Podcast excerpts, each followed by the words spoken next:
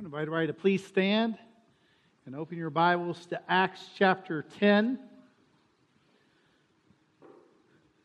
Acts chapter 10, starting in verse 30. We will be looking at the entire chapter.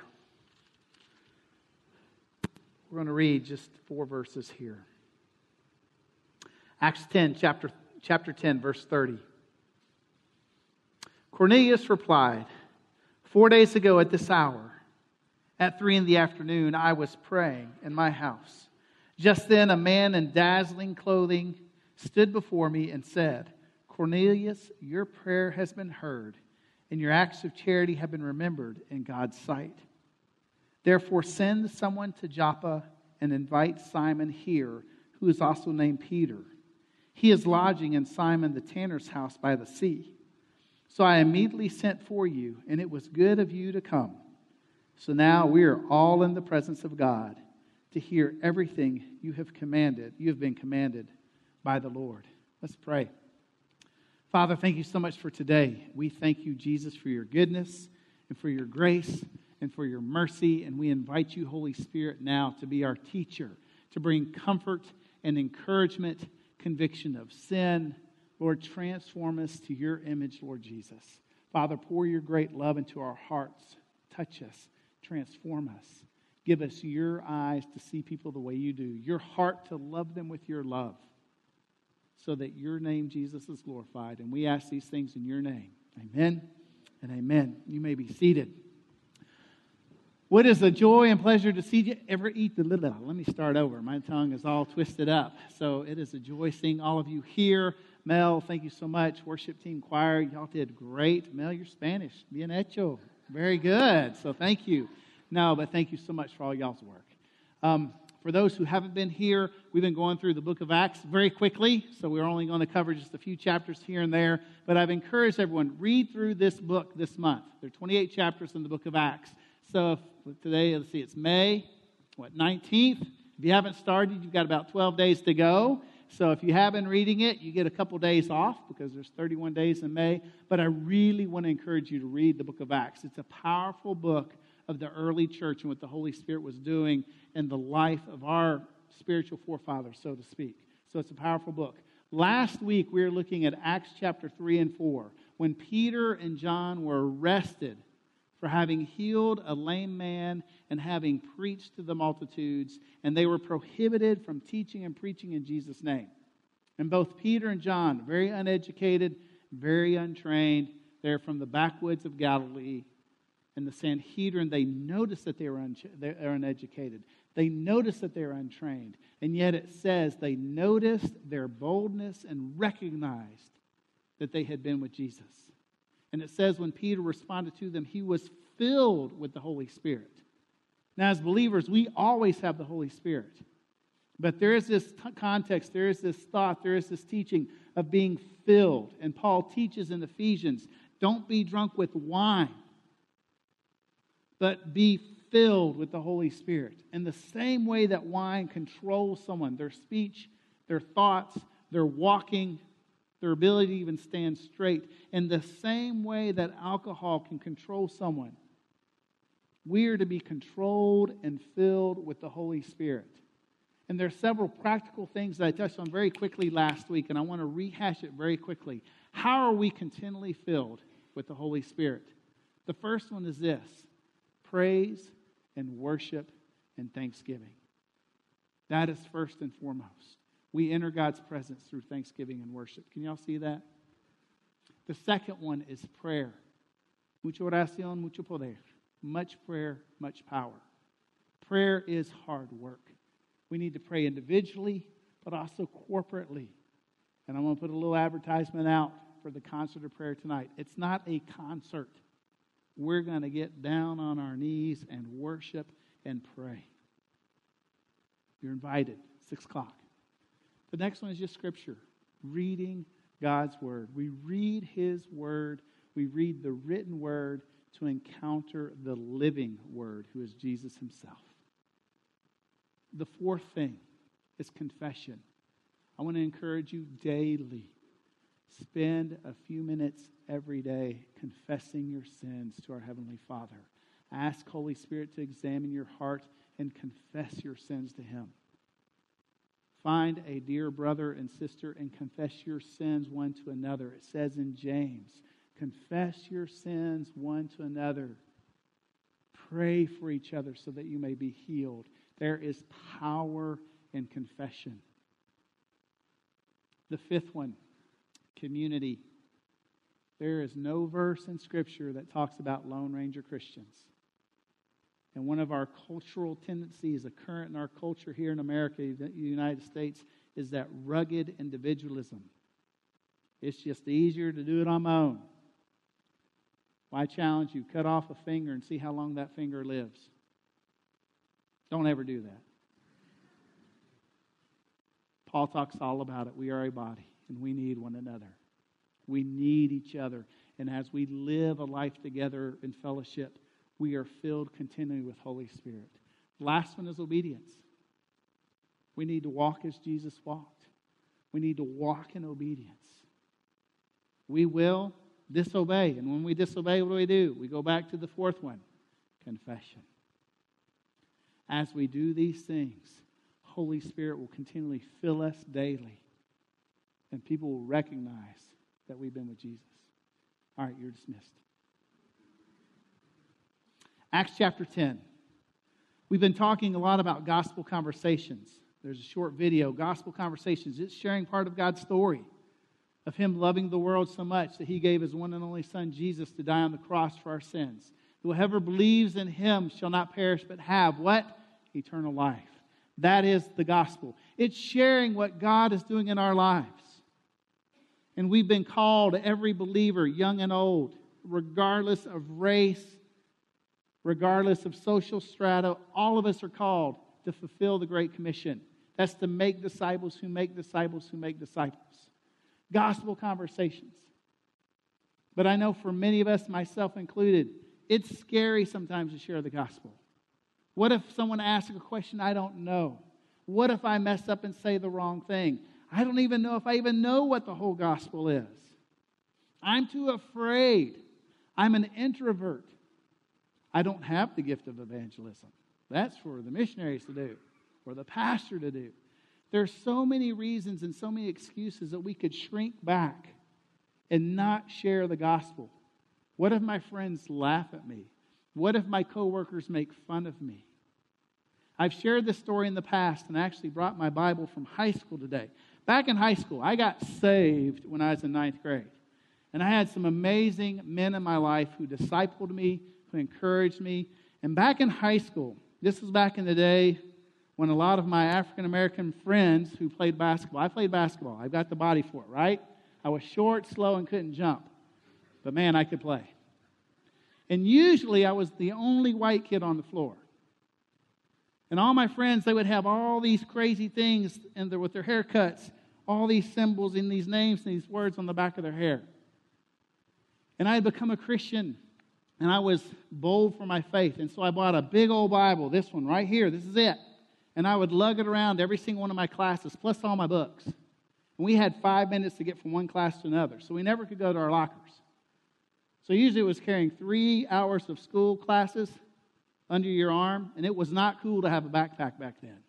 And then I added my Bible. And all my friends were like, Why such a big Bible? Get a little one. No, because I need to let people know I'm a Christian. This big old heavy thing.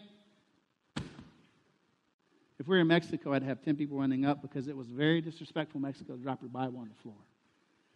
And with all my friends putting all these words in the back of their haircuts, I put a big old cross right here in the side of my hair. I did because I need to be bold for Jesus. And when I look back on my high school years, I'm actually really ashamed because many times I acted, and I've said this before, like an SS officer, a Nazi officer. And I'd try to get people in the corner, I'd try to force them and try to argue with them and convince them to get saved. And I'm halfway embarrassed by how I treated certain people. Now, the motive, I think, was really good a heart for the lost, a heart for the broken. But there are many times I would walk away from a conversation. Oh, I got them, I showed them. But did they really recognize and see Jesus in my words and my actions? Did I see them the way God sees them? There's a story today here in Acts chapter 10, and open your Bibles to Acts chapter 10. And we're going to go really fast. Here in Acts chapter 10, and we're not going to read it all, but I want to encourage you this week, if you haven't started the book of Acts, jump to Acts chapter 10 and read 10 through 15 this week. You'll really have to catch up the following week because we're almost out of May. But from Acts 10 to 15, it's almost the same continual running story. We have two men here that was going to talk about this whole chapter. Here at the beginning of verse 1, it says this in verse 1 10 1. There was a man in Caesarea named Cornelius, a centurion of what was called the Italian regiment. He was a devout man and feared God along with his whole household. He did many charitable deeds for the Jewish people and always prayed to God. About three in the afternoon, he distinctly saw in a vision an angel of God who came in and said to him, Cornelius. So here we have this Italian, a Roman soldier, a centurion, who is captain of the Italian regiment. In the regiment, there were 600 soldiers. He was a captain of that regiment. He was a centurion. So he was at least in charge of 100 soldiers, if not the 600. A foreigner. Rome controlled Israel. He was a Gentile. He was Italian. And he was a soldier. In fact, he was captain of the soldiers.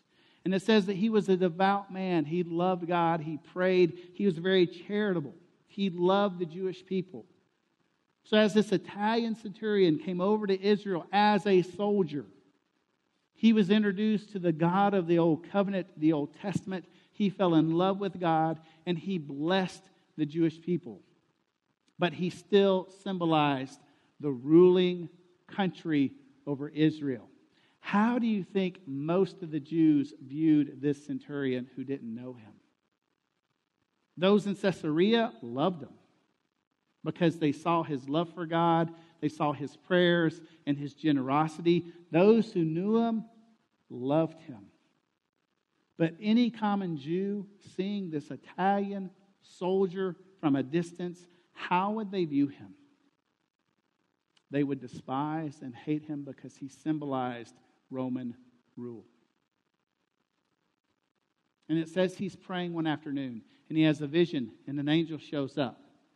And we're not going to read the whole story, but this angel tells him, Go to send for a man named Simon Peter in Joppa.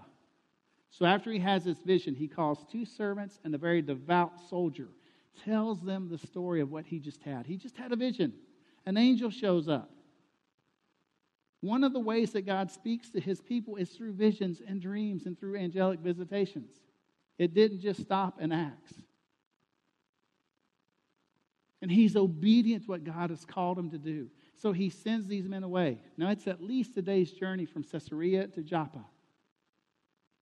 A day later, here, jumping down, if we look at verse 9, Acts 10 9, it says, The next day, as these men were traveling, nearing the city, Peter went up to pray on the roof about noon. And he became hungry and wanted to eat. And while they were preparing something, he fell into a trance. And he himself had a vision. And the vision was this this big, huge sheet came down and had all types of four footed animals and birds and reptiles. All these animals and all these reptiles, animals that were illegal for Jewish people to eat. It wasn't kosher. We have to remember, Peter is Jewish. And from the time he was born up and even till now, he followed the Old Testament law. And he has this vision and he hears the Lord say, Kill and eat. And three times Peter says, No, I've never eaten anything unclean. Now you need to remember, months before and years before, when Peter was with Jesus, Jesus taught very clearly that you can eat anything. It's not what goes into a man or woman that makes them unclean or clean, it what it's what comes out. And that teaching that Jesus gave in the Gospels for Peter, right over his head. Peter has this vision three times kill and eat. And what does Peter do? No. How can I disobey the Old Testament law? I've never eaten anything unclean. And after the third time, he's sitting there up on the roof contemplating, and these three men show up at the house where Peter is staying, and they call for Peter. Peter comes down, he invites them in, he says, Yes, I'm, I'm the Peter you're looking for. What is it? And these three servants, these two servants and soldier of Cornelius, explain what had happened with their master. And so they stay the night. The next day, they begin to travel back to Caesarea. Now, think of this. Here's Cornelius, three days earlier, four days earlier. He has this vision, and God is pursuing him. You see, God desires the salvation of all men and women. Cornelius still wasn't a believer yet. He was a follower of the Old Testament God, but he still didn't know who Jesus was. And God, in his great mercy, is getting ready to open this huge door of salvation then you have God working in Peter's heart. Peter and Cornelius, they don't know each other at all. Peter, who is the leader of the apostles, but is still very Jewish, has this vision of eating unclean food. He's like, uh, no way. Yet these men show up and they tell Peter who they are and what needs to happen. So Peter's beginning to hear the Holy Spirit. Ooh, maybe God's getting ready to do something. So the next day they travel back to Caesarea. And we'll jump down here. In verse 22, no, verse 24, it says, The following day he entered Caesarea. Now Cornelius was expecting them, and he had called together his relatives and close friends. When Peter entered, Cornelius met him, fell at his feet, and did what? Worshipped him. You can see Cornelius, even though he loved God, he was still very confused. He sees Peter and he rushes to Peter and bows at his feet and starts worshiping Peter. Could you imagine someone bowing at your feet and worshiping you? What does Peter do? But Peter lifted him up and said, Stand up. I myself am also a man. While talking with him, he went in and found a large gathering of people Peter said to them, You know it's forbidden for a Jewish man to associate with or visit a foreigner. We can quickly read over that verse and not understand what is happening. They say that the most segregated time in the United States is right now. Why? Peter tells Cornelius, You all know that it is unlawful for me, being Jewish, to associate and visit, even come under the house of a foreigner. What happened to all of Jesus' teaching and his example being a friend of sinners? We have to remember the apostles were not perfect. Peter was still getting pulled back into the cultural norms of racism. And Peter and the rest of the apostles were still hunkered down in Jerusalem. And it took persecution for the church in Jerusalem that was growing like wildfire to be pushed out into Israel and to the surrounding regions to share the gospel. It took a vision from our Heavenly Father to reveal to Peter don't you dare call anyone unclean. Don't you dare call anyone of a different race, ethnicity, social background dirty or unclean. Don't you dare do that. Don't you ever think more highly of yourself. The racism in the first century was wretched. Racism in our day today is horrendous.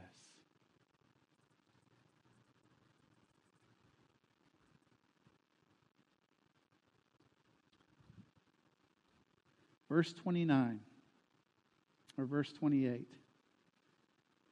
Halfway through, but God has shown me that I must not call any person impure or unclean. That's why I came without any objection when I was sent for you. So may I ask, why you sent me? And Cornelius explains. And then right here, look at what Cornelius says. Verse 33 So I immediately sent for you, and it was good of you to come. So now we are all in the presence of God to hear everything you've been commanded by the Lord. I've only experienced that once. We had an outreach in Mexico, and we were crammed, Christy and I were crammed in this tiny little restaurant, a chicken restaurant. There were about 20 people in there, and we watched the 30 minute video from the Billy Graham Association on national TV in Mexico.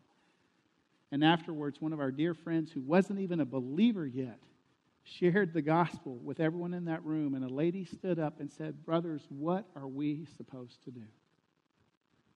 And we led them through the Lord's Prayer. Everyone prayed it. Now, not everyone started coming to church, and at least half, they disappeared. Who knows where they went? But there were several in that group who became active members. And when I read this verse here, we are all here to hear what God has for you to tell us. Cornelius had invited all of his family members and his close friends. I can imagine his house was packed. And they're pleading with Peter How do we get saved? What does God want for us? What would have happened if Peter had allowed his cultural, racist beliefs to dominate his actions?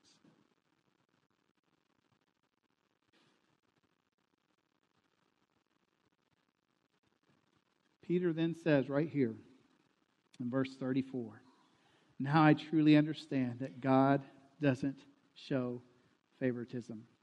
But in every nation, the person who fears him and does what is right is acceptable to him.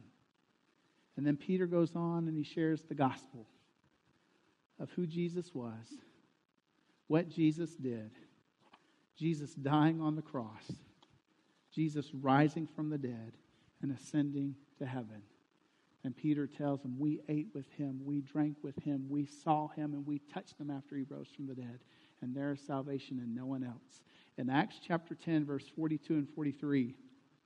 These are the two key verses. In verse 42, it says, He commanded us to preach to the people and to testify that He is the one appointed by God to be judge of the living and dead. That's Jesus. Jesus is our judge. He's going to judge all people. And then Peter says, All the prophets testify about him that through his name, everyone who believes in him receives what? Forgiveness of sins. The opposite is true too. Everyone who does not believe in Jesus will not be forgiven. There's only one way. I used this example last week. If this building was burning down, and if that door back there was the only way out, would it be arrogant or prideful or malicious if Andy Collier was standing at that back door pleading for people to go out that way? No, it would be the most loving thing that anyone could ever do. Jesus is the only way to heaven, and He's the only one who forgives sins. And it's by His love and His power and His presence that every racial barrier should be broken down. Because God does not show favoritism. And He desires for all men and all women to be saved. God desires all people to come to saving faith and knowledge in Jesus. What does that have to do with gospel conversations? Well, God has placed each and every one of us right here, right now, to share the good news of Jesus with everyone with whom we work, live, and play. For some of us, He's calling us to go around the world to other countries to do that for all of us, He's calling us to share the good news. And I want to encourage you don't follow the example I did back in high school and treat everyone as a trophy or as someone that needed to be pinned down to the mat to pray a prayer. I was much more obnoxious for Jesus than I was loving for Jesus. But at the same time, God has called us. And just like Peter and John, like we saw last week, we're called to be bold. We're commanded to be filled with the Holy Spirit. And we also can trust and know that God is working in the hearts and lives of people all around us every day. back in this story here, five days before this event with Cornelius and all of his family, do you think Peter even had the slightest idea what was getting ready to happen? Absolutely not. And yet, God was working in the life of Cornelius, his entire life, working in his life. And he used Cornelius, a man of incredible prestige and influence and power. And as he invited his closest friends and his family, probably even some of his soldiers to come, and then here comes Peter, the leader of the early church, coming into this house, a Jew and a Gentile coming together. Peter preaches. And it says, as Peter was ending, that there's everyone who believes in Jesus will have forgiveness of sins. It says the Holy Spirit fell upon everyone in there. And they began to speak in tongues. And the Jewish men and women who had come with Peter, when they saw that, they, that these Gentiles, the same thing is happening to these Gentiles as what happened on the day of Pentecost. Peter then says, Who should keep them from being baptized? They've received the gift of the Holy Spirit, they've been forgiven. And it says in verse 48 that they baptized Cornelius and his whole family, everyone there. And it says Cornelius asked Peter to stay with them for a few days so that he could disciple them and teach them. And if you want to know what happens with this story, read chapter 11, 12, 13, 14, and 15. This chapter is the chapter that symbolizes the gospel going out to the Gentiles. And I would bet that 99.9% of all of us are Gentiles. That means we're not Jewish. And out of God's great mercy, He's worked in our lives so that we can come to know Him.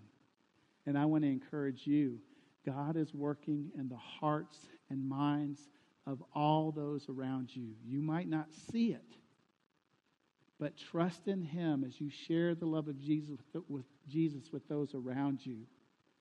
And sit back and watch Holy Spirit do incredible work in and through you as you humbly follow Him and walk in humble obedience to Him. Let's pray. I invite everybody to please stand.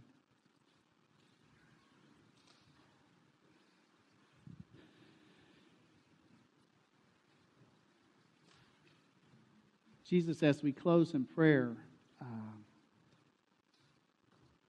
I confess to you that I know I'm a racist.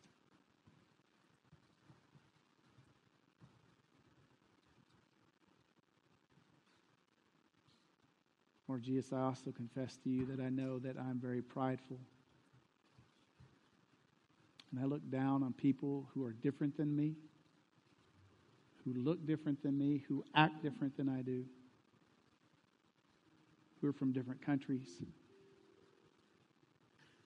Lord, I confess to you, too, my own sin of how I view Americans.